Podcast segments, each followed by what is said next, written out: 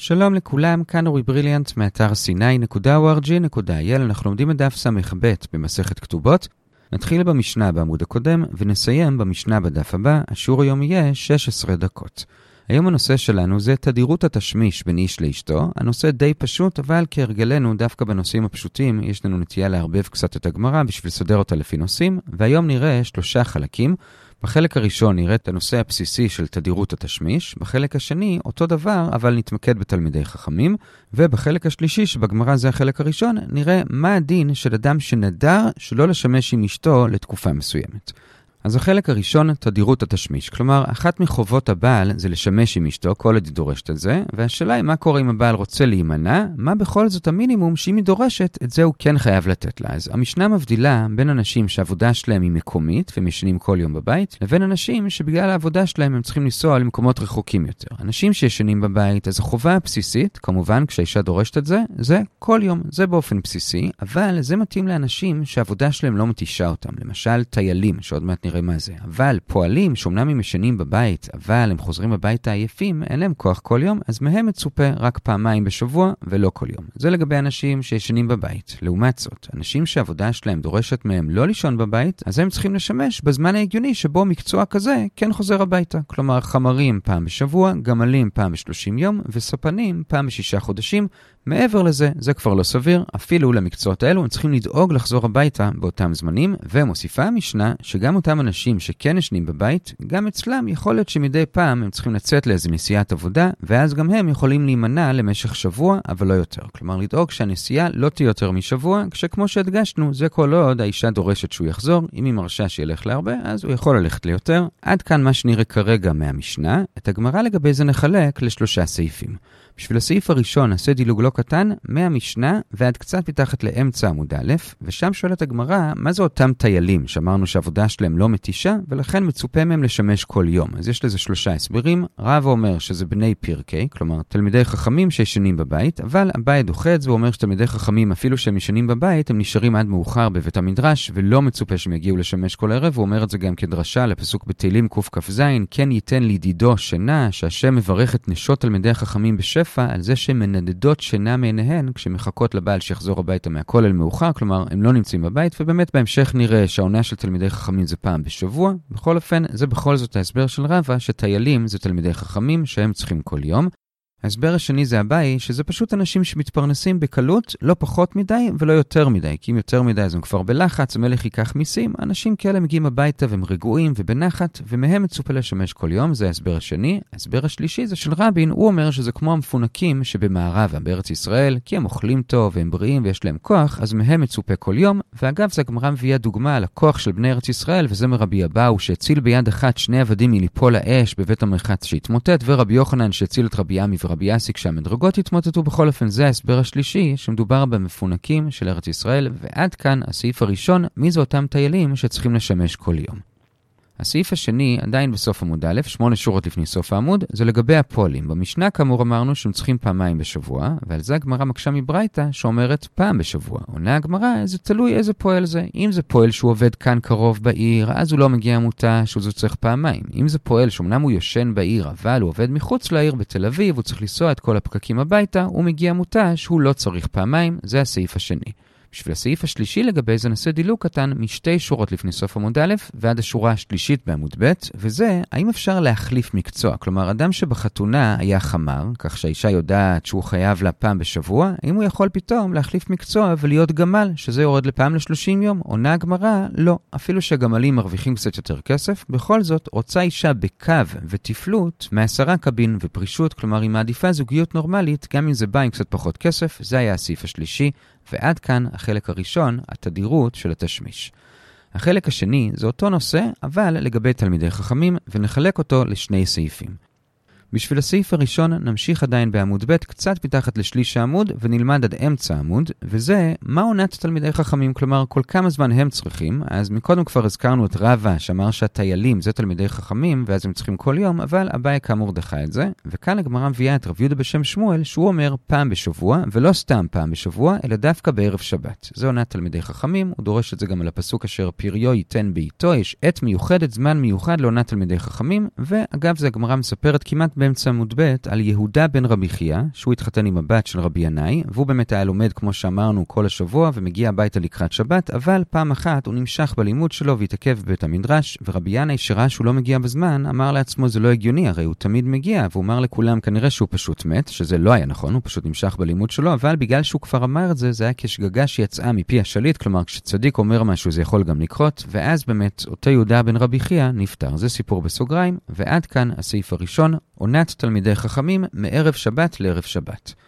בשביל הסעיף השני לגבי תלמידי חכמים, נחזור גם למשנה וגם לגמרא על זה שזה בשורה החמישית בעמוד ב', וזה שאומנם אמרנו שהעונה היא משבוע לשבוע, אבל כמו שפועלים, אפילו שעקרונית הם צריכים פעמיים בשבוע, אם צריך איזה משהו מיוחד הם יכולים לנסוע ליותר, אז בדומה לזה גם אצל תלמידי חכמים, עקרונית הם צריכים פעם בשבוע, אבל אם בשביל ללמוד תורה הם צריכים לנסוע למקום רחוק והם לא יהיו הרבה זמן בבית, הם יכולים. לכמה זמן? אז כאן צריך להבדיל בין שלושה סוגי מצבים. מצב אחד זה שהאישה לא רוצה שהוא ייסע, והוא בכל זאת כן הולך הולך ללמוד, מה המקסימום שיכול לעזוב אותה בעל כורחה בשביל ללמוד. מצב שני זה שהאישה כן מסכימה, אז מה הזמן המומלץ? ומצב שלישי, יש תלמידי חכמים ונשים יוצאי דופן שהם מסכימים שהוא ילך להמון זמן, ונראה לגבי זה כמה סיפורים.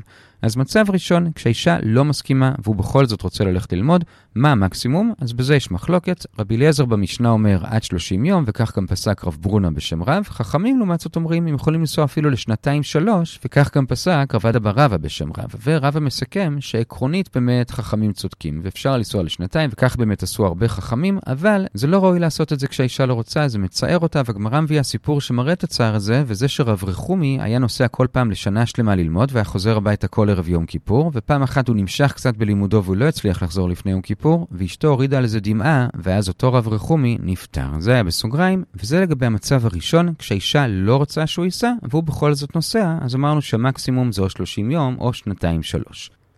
בשביל המצב השני, נחזור חזרה לסוף העמוד הקודם, שורה האחרונה של ס"א עמוד א', ונלמד משם ועד קצת אחרי אמצע ס"ב עמוד א', וזה מצב שבו האישה כן מסכימה שהוא ילך. לכמה זמן הוא יכול ללכת? אז עקרונית הוא יכול ללכת לכמה זמן שהיא מסכימה, אבל שואלת הגמרא, מה בכל זאת ההמלצה לרוב האנשים, לא ליוצאי דופן, כמו שנראה במצב השלישי, כמו רבי עקיבא, לאנשים רגילים. אז בזה יש מחלוקת בין רב לרבי יוחנן. רב אומר לעשות חודש-חודש, כלומר חודש בחוץ ללמוד, ואז חודש להיות בבית. לעומת זאת רבי יוחנן דורש יותר בית, הוא אומר חודש בחוץ, חודשיים בבית. מה המקור שלהם? אז רב למד את זה מהחיילים של דוד בדברי הימים א', פרק כ"ז, שככה הם היו עושים, חודש-חודש. רבי יוחנן למד את זה מקורטי העצים של שלמה למקדש במלכים א' פרק ה' שהם היו עושים חודש-חודשיים. עכשיו, למה כל אחד למד דווקא משם ולא מהמקור של השני? אז לגבי המקור של רב, החיילים של דוד, אומר לו רבי יוחנן, הם באמת עשו חודש-חודש, אבל הם גם הרוויחו מזה כסף טוב. אז אמנם מקודם אמרנו שהאישה מעדיפה שהבעל יהיה בבית מאשר שירוויח עוד קצת כסף, אבל זה כשזה רק עוד קצת כסף. אבל אם זה עוד הרבה כסף, אז לא נורא, שיעשה חודש-חודש. אבל אתה לא יכול ללמוד משם למצב רגיל. מצב רגיל זה חודש בחוץ, חודשיים בבית. לא מספיק חודש בבית. זה לגבי המקור של רב.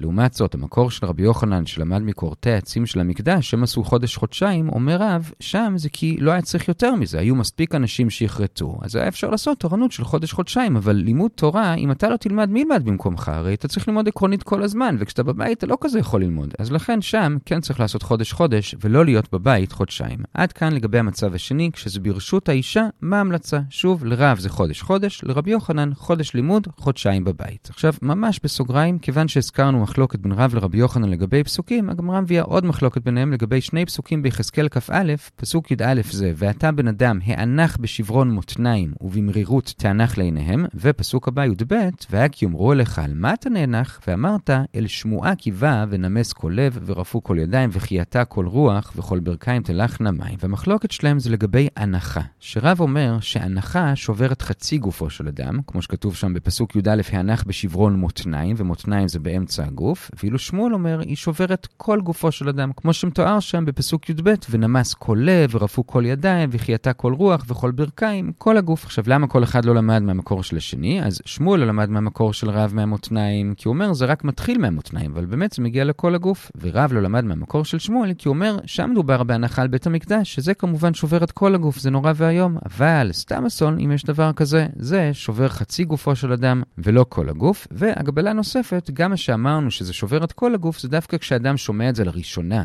אבל אדם שכבר רגיל לזה שבית המקדש חרב מזמן, זה לא שובר את כל גופו, ולכן מסופר על גוי ויהודי שהלכו בדרך, והיהודי היה מהיר מדי בשביל הגוי, אז הגוי הזכיר לו את בית המקדש שחרב בשביל לגרום ליהודי להאט, והיהודי לא האט, אז הוא הסביר כי זה לא דבר חדש. לצערנו אנחנו כבר רגילים לזה שבית המקדש חרב.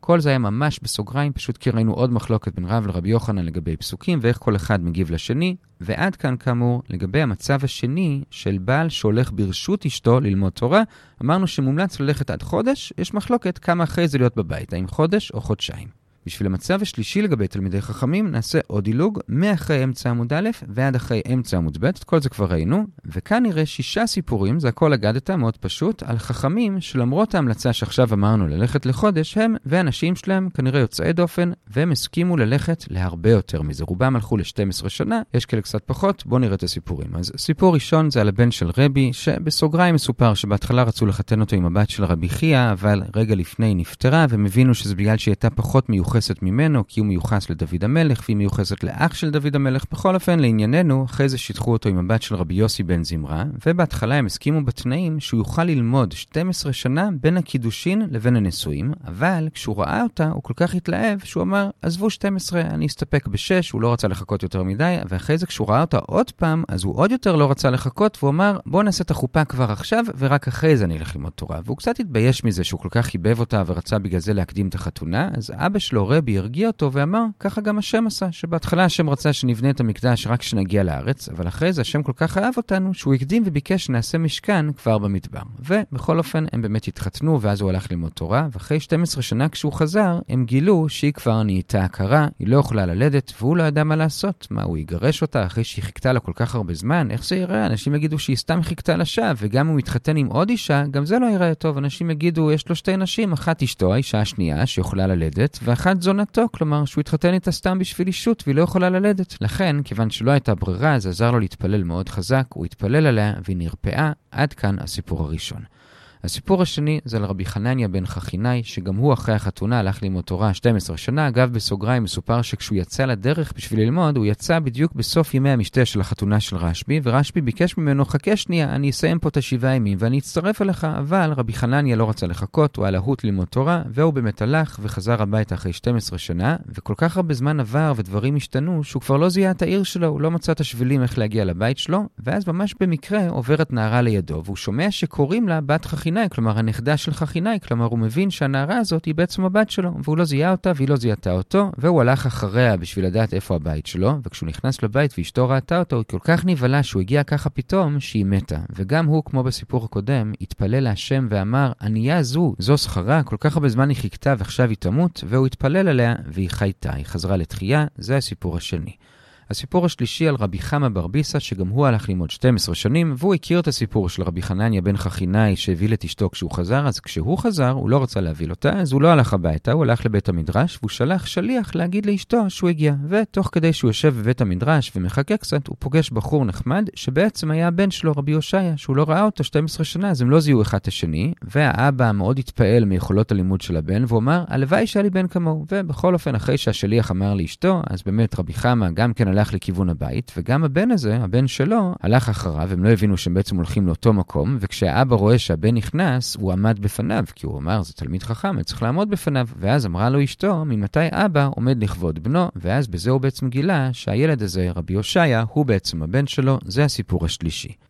הסיפור הרביעי, ארבע שורות לפני סוף עמוד ב', זה הסיפור הידוע על רבי עקיבא, שרחל, הבת של כלבא שבוע, התקדשה איתו בתנאי שהוא ילך ללמוד תורה, ובגלל זה כלבא שבוע הדיר אותה מכל הנכסים שלו, ובאמת רבי עקיבא הולך ללמוד וחוזר אחרי 12 שנה עם 12 אלף תלמידים, והוא שומע שכן שמקנטר את אשתו וקורא לה אלמנה חיה, כי היא חיה אבל אין לה בעל, והיא עונה לשכן, מבחינתי הייתי רוצה שהוא ילך ללמוד עוד 12 שנים, ובאמת הוא הולך לעוד 12 שנים, והוא חוזר אחרי זה עם 24 אלף תלמידים, והיא באה לקבל את פניו, והוא אומר שלי ושלכם שלה, קל בשבוע, בלי קשר לזה שרבי עקיבא חזר, הוא לא ידע שזה החתן שלו, היה לו מצפון, הוא רצה להפר את הנדר שהוא הדיר את הבת שלו מהנכסים, אז הוא בא לרבי עקיבא בלי לדעת שזה הוא, בשביל להפר את הנדר, ורבי עקיבא שואל אם היית יודע שהחתן יצליח ללמוד, האם היית נודר? הוא אמר, מה פתאום? אפילו אם הייתי יודע שהוא ילמד הלכה אחת, לא הייתי נודר דבר כזה, ואז רבי עקיבא מתגלה בפניו ואומר שזה בעצם הוא, וקל בשבוע נותן להם חצי מהנכסים, וזה היה הסיפור הרביעי. הסיפור החמישי ממש קצר זה שגם הבת של רחל, כלומר הבת של אשתו של רבי עקיבא, גם היא עשתה דבר היא שלחה את בן עזאי ללמוד הרבה שנים תורה, לא כתוב כאן כמה, ואמרו, רחל בתה רחל אזלה, כלומר לאשתו של רבי עקיבא קראו רחל, והבת שלה הייתה כמו רחל, כמו כבשה קטנה, שהולכת אחרי אמה, ועושה אותו דבר, שולחת את בעלה ללמוד להרבה שנים, זה הסיפור החמישי.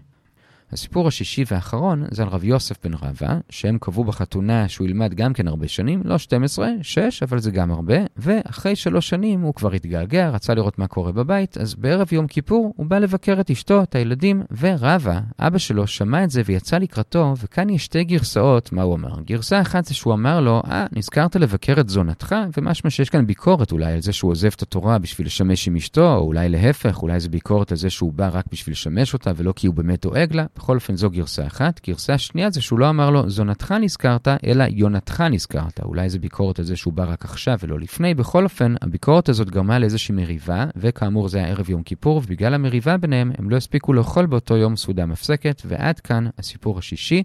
כאמור, כל זה היה לגבי המצב השלישי של אנשים יוצאי דופן שהם לא עושים לפי ההנהגה הרגילה של ללכת ללמוד מקסימום חודש ואז לחזור הביתה, אלא להרבה שנים, ועד כאן החלק השני של השיעור לגבי עונת תלמידי חכמים, שזה מערב שבת לערב שבת. אם הוא הולך ללמוד, אז אם היא לא רוצה, אז המקסימום זה או חודש או שנתיים שלוש. אם היא רוצה, אז ההמלצה זה חודש, אבל יש אנשים יוצאי דופן שהולכים להרבה שנים. זה היה החלק השני.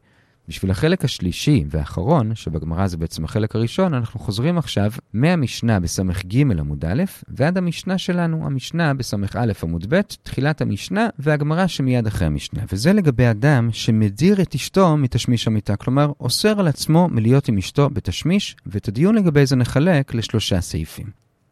סעיף ראשון אומרת המשנה, אם הוא נדר את זה לכמה ימים, אז לא נורא. אבל אם הוא נדר את זה לפי בית שמאי מעל שבועיים, לפי בית הלל מעל שבוע, אז כבר זה נחשב להפרה מהותית של הנישואים שלהם, ויכולה לדרוש ממנו לגרש אותה מיד עכשיו, לא צריך לחכות לא את השבוע ולא את השבועיים, עכשיו שיגרש וייתן כתובה. עכשיו, למה בית שמאי אומרים שבועיים ובית הלל שבוע? אז מסבירה הגמרא שבית שמאי לומדים מיולדת נקבה, שהרי שם האישה אסורה לשבועיים, אז אנחנו רואים ששבועיים בלי תשמיש זה אולי לא נעים, אבל זה לא סוף העולם, עובדה שהתורה גם עושה את זה, לכן שבועיים זה המקסימום, ואילו בית הלל לא לומדים משם וגם לא מיולדת זכר, כי למה ללמוד מזכר ולא מנקבה, אלא הם לומדים מנידה, שזה. שבוע. עכשיו, למה בית שמאי לומדים מיולדת נקבה ולמה בית הלל מנידה? אז בית שמאי לומדים מיולדת נקבה כי הם אומרים שהרי כאן מדובר על דבר שתלוי בבעל, הוא זה שנדר, אז ממילא עדיף ללמוד גם כן מדבר שתלוי בבעל, וזה לידה, שזה גם תלוי בבעל, לכן לומדים משם ולא מנידה, שזה בכלל לא תלוי בבעל, זה בית שמאי. בית הלל לעומת זאת אומרים נדרים זה דבר שכיח, לכן עדיף ללמוד מדבר שכיח אחר, וזה נידה, ולא מלידה, שזה פחות שכיח, ועד כאן הסעיף הראשון, כמה זמן הנדר צריך להיות בשביל שתוכל לדרוש גירושין וכתובה. הסעיף השני זה מה אם הוא נדר סתם, כלומר לא נתן שום הגבלת זמן לעולם. אז רב אומר, גם כאן כמו מקודם, יכולה לדרוש גירושין מיד, הרי זה יותר משבוע, יותר משבועיים, אז זה אותו דין, זה רב. שמואל לעומת זאת אומר, אל תמר כל כך. דווקא כאן, כשהוא לא נתן הגבלת זמן, אנחנו מחכים קצת ונותנים לו את השבוע לפי בית הלל, את השבועיים לפי בית שמאי, לראות אם בזמן הזה הוא ילך לחכם ויתיר את הנדר, ורק אם הוא לא, רק אז יכולה לדרוש שהוא יגרש אותה וייתן כתובה. זו המחלוקת בין רב לשמואל, והגמרא מקשה על זה לא על עצם המחלוקת, אלא על זה שהם נחלקו כבר במחלוקת מאוד דומה, וזה לגבי אדם שלא הדיר את אשתו מתשמיש, אלא מליהנות מנכסיו, שגם כאן, אם זה רק עד 30 יום, לא נורא. הוא יכול להעמיד פרנס שיאכיל אותה, נעשה שלום בית ויהיה בסדר. אבל אם זה מעל 30 יום, זה כבר הפרה של החובות שלו כבעל, והוא צריך לגרש אותה כבר עכשיו, וגם כאן הם נחלקו, מה אם הוא הדיר אותה בסתם, כלומר לעולם, בלי הגבלת זמן, שגם כאן כאמור אותה מחלוקת. רב אומר שיגרש אותה כבר כבר מיד, ושמואל אומר שתחכה את ה-30 יום, אולי ימצא פתח להתיר את הנדר. אז זו אותה מחלוקת בדיוק בשניהם, והשאלה היא, למה צריכים להגיד את המחלוקת פעמיים? לכאורה זה מיותר. עונה הגמרא, זה לא מיותר. צריך להשמיע בשניהם. למה? כי בכל אחד מהמקרים יותר מסתבר כמו אחד מהצדדים. כלומר, במקרה של הנכסים, יותר מסתבר כמו שמואל, להמתין בסבלנות. כי הרי זה לא כזה נורא, ב-30 יום אלו הוא יכול כאמור להעמיד לפרנס שיאכיל אותה, אז תחכו קצת, בואו נראה מה יקרה כמו שמואל. לעומת זאת, במקרה של התשמיש, כאן דווקא יותר הגיוני כמו רב, כי הרי כאן הוא לא יכול להעמיד פרנס שישמש איתם במקומו. כאן היא שבוע בלי כלום, לכן כאן יותר מסתבר כמו רב, שלא להמתין ושיתקבל גט מיד, אז בכל אחד מהמקרים יותר מסתבר כמו צד אחד, לכן צריך להשמיע שבכל זאת הם נחלקו בשני המקרים. כלומר, שרב אומר שלא להמתין גם במקרה של הנכסים, ושמואל אומר להמתין גם במקרה של התשמיש, ועד כאן הסעיף השני לגבי כשהוא נדר בלי הגבלת זמן. בשביל הסעיף השלישי והאחרון, אנחנו עושים עוד דילוג. מהשורה האחרונה בס"א עמוד ב' ועד שתי שורות לפני סוף ס"ב עמוד א', נלמד חמש שורות עד השורה השלישית בעמוד ב', וזה שאומרת הגמרא, לכאורה כל החלק הזה של המשנה מתייחס רק לטיילים ופועלים, כי טיילים צריכים לשמש כל יום, פועלים פעמיים בשבוע, אז אם הוא מדיר אותה לשבוע שלם זה באמת פוגע, אבל חמרים, גמלים, ספנים, תלמידי חכמים, הרי ממילא לא משמשים יותר מפעם בשבוע, אז זה שהוא הדיר אותה לשבוע בעצם לא פוגע בה בכלל, אז לכאורה כל המחלוקת הזאת של בית הלל ובית שמאי זה רק על טיילים ופועלים. זה מה ששואלת או מציעה הגמרא, אבל דוחה הגמרא לא נכון. זה נכון לכולם, אפילו לספנים. כלומר, אפילו אדם שממילא עכשיו כמה חודשים לא הולך להיות בבית, וזה שהוא הדיר אותה לשבוע, אין לזה שום השלכה מעשית, ממילא הוא לא בבית. בכל אופן, זו פגיעה משמעותית, כי כל עוד הוא סתם לא בבית, אז זה אילוץ טכני, הם לא יכולים להיות ביחד כי הוא לא בבית, אבל אם הוא היה בא הביתה, הוא היה איתה, אבל ברגע שהוא נודר, אפילו שזה רק שבוע, אפילו שזה ממילא אין זה השלכה מעשית, ברגע שהוא נודר שהוא לא יהיה איתה שבוע, אז יש כאן פגיעה רגשית. הגמרא אומרת את זה שאינו דומה מי שיש לו פת בסלו למי שאין לו, כלומר, למרות שבכל מקרה מעשית היא לא הולכת לאכול עכשיו, עדיין זה שיש לה בסל פת, זה מרגיע אותה, וכשהוא נודר, הוא לוקח לה את אותה הפת, ולכן גם במקרה של ספנים, הוא צריך לגרש אותה. זה היה הסעיף השלישי בחלק השלישי של השיעור, זה הביא אותנו לשורה השלישית בעמוד ב', את כל השאר עד המשנה בדף הבא ראינו, לכן נעצור כאן, ונחזור על מה שראינו. דיברנו היום באופן כללי על תדירות התשמיש, וחילקנו את השיעור לשלושה חלקים. בחלק הראשון לגבי תדירות התשמיש של אנשים עובדים, אז אנשים שישנים בביתם, הבסיס זה כל יום, אם יש להם עבודה קלה ופשוטה כמו הטיילים, אבל פועלים לא צריכים כל יום, אלא פעמיים בשבוע. אנשים שהולכים לעבודה במקומות רחוקים ולא ישנים בבית, אז חמרים פעם בשבוע, גמלים פעם בשלושים יום, ספנים פעם בשישה חודשים. זה היה במשנה. בגמרא ראינו שלושה סעיפים. סעיף ראשון זה שלושה הסברים מה זה הטיילים, או שזה תלמידי חכמים, או אנשים שמתפרנסים באופן סביר ובנחת, כמו רב שמואל בר שילת שהיה מלמד תינוקות, או כמו המפונקים במערבה. בסעיף השני ראינו שלגבי הפועלים יש בעצם סתירה בין המשנה שאומרת פעמיים בשבוע לבין ברייתא שאומרת פעם בשבוע, ותרצנו שהמשנה מדברת על פועל שעובד בעיר, הברייתא על פועל שעובד מחוץ לעיר, זה יותר מותש. הסעיף השלישי היה שאם בחתונה אדם היה חמר, הוא לא יכול פתאום להחליט לעשות הסבה לגמל, כי זה מרע את התנאים של האישה מ-1 ל-7 ל-1 ל-30, וזה היה החלק הראשון. בחלק השני דיברנו על תלמידי חכמים. בסעיף הראשון אמרנו שעונת תלמידי חכמים זה מערב שבת לערב שבת. בסעיף השני אמרנו שאם בכל זאת הוא רוצה ללכת ללמוד במקום רחוק ולהיעדר מהבית, הוא יכול, ויש כאן שלושה מצבים. מצב אחד זה כשאשתו לא רוצה, אז המקסימום לפי רבי אליעזר במשנה זה 30 יום, לפי חכמים שנתיים-שלוש, הרב אומר שזה אכן ההלכה, אבל לא כדאי, כמו שקרה לרב רחומי שהוא מת בגלל שהוא צייר את אשתו, שהוא נהדר יותר מדי. זה המצב הראשון כשאישה לא מסכימה. מצב שני כשהיא מסכימה, אז מה ההמלצה? הרב אומר חודש בלימוד בלימוד תורה חודש בבית, רבי יוחנן אומר חודש בלימוד תורה חודשיים בבית. וראינו שרב למד את זה מהחיילים של בית דוד שכך עשו, ורבי יוחנן למד את זה מקורטי עצים של שלמה שכך עשו, וראינו למה כל אחד לא למד מהמקור של השני, ואגב זה ממש בסוגריים, ראינו מחלוקת ביניהם על ההנחה שלפי רב שוברת חצי מהגוף, לפי שמואל כל הגוף גם כן כל אחד הביא מקור, וכל אחד הסביר למה הוא לא למד מהמקור של השני, וזה היה המצב השני כשהאישה מסכימה. מצב שלישי זה כשלא רק האישה מסכימה שהוא ילמד קצת, אלא הם שני מסכימים שהוא ילמד הרבה, אז באמת יכול ללכת להרבה שנים. וראינו על זה שישה סיפורים על הבן של רבי שהלך עם עוד 12 שנה, וכשהוא חזר היא כבר הייתה הכרה והוא התפלל עליה והתרפא, וסיפור על רבי חנניה בן חכינאי שגם הלך ל-12 שנה, וכשהוא חזר היא כל כך נבהלה כשהיא ראתה אותו שהיא מתה, וגם הוא התפלל עליה והיא חייתה, וסיפור שלישי על רבי חמא בר ביסא שגם הלך ל-12 שנה, וכשהוא חזר הוא כבר לא ידע איך להגיע לבית ולא זיהה את הבן שלו, ואת הסיפור המפורסם על רבי עקיבא, וסיפור חמישי על הבת של רחל, אשתו של רבי עקיבא, שעשתה אותו דבר של חיית בן עזאי בעלה ללמוד תורה הרבה שנים, וסיפור שישי על רב יוסף בן רבא, שהלך לשש שנים, ואחרי שלוש שנים הוא חזר הביתה לבקר, ורבא אמר לו, או זונתך נזכרת, או יונתך נזכרת, אלה היו ששת הסיפורים, זה היה המצב השלישי, ועד כאן החלק השני לגבי תלמידי חכמים. החלק השלישי היה אם אדם נדר לאסור על עצמו תשמיש עם אשתו, וראינו שלושה סעיפים. סעיף ראשון, אם הוא נדר לפרק זמן מסוים, אז אם זה מעל שבועיים לבית שמאי, או מעל שבוע לבית הלל, הוא צריך לגרש אותה מיד. סעיף שני, אם הוא נדר בסתם, בלי להגביל בזמן, אז רב אומר גם כן יגרש מיד. שמואל אומר, תחכה שבוע לבית הלל, אולי ימצא פתח לנדרו. הקשינו שהם נחלקו כבר במחלוקת דומה אם הוא הדיר את אשתו מנכסיו ליותר מ-30 יום, וראינו מה הצריכות לומר את המחלוקת בשני המקרים. וסעיף שלישי, לכאורה כל החלק הזה מתייחס מתייחס רק לטיילים ופועלים, כי הרי שאר האנשים, למשל ספנים, ממילא הם הולכים לחצי שנה, אז מה זה משנה אם באמצע הוא נדר שהוא לא יהיה שבוע? הרי הוא ממילא לא בבית, וענינו, זה כן משנה, כי אינו דומה מי שיש לה פת בסלה למי שאין לה כל טוב.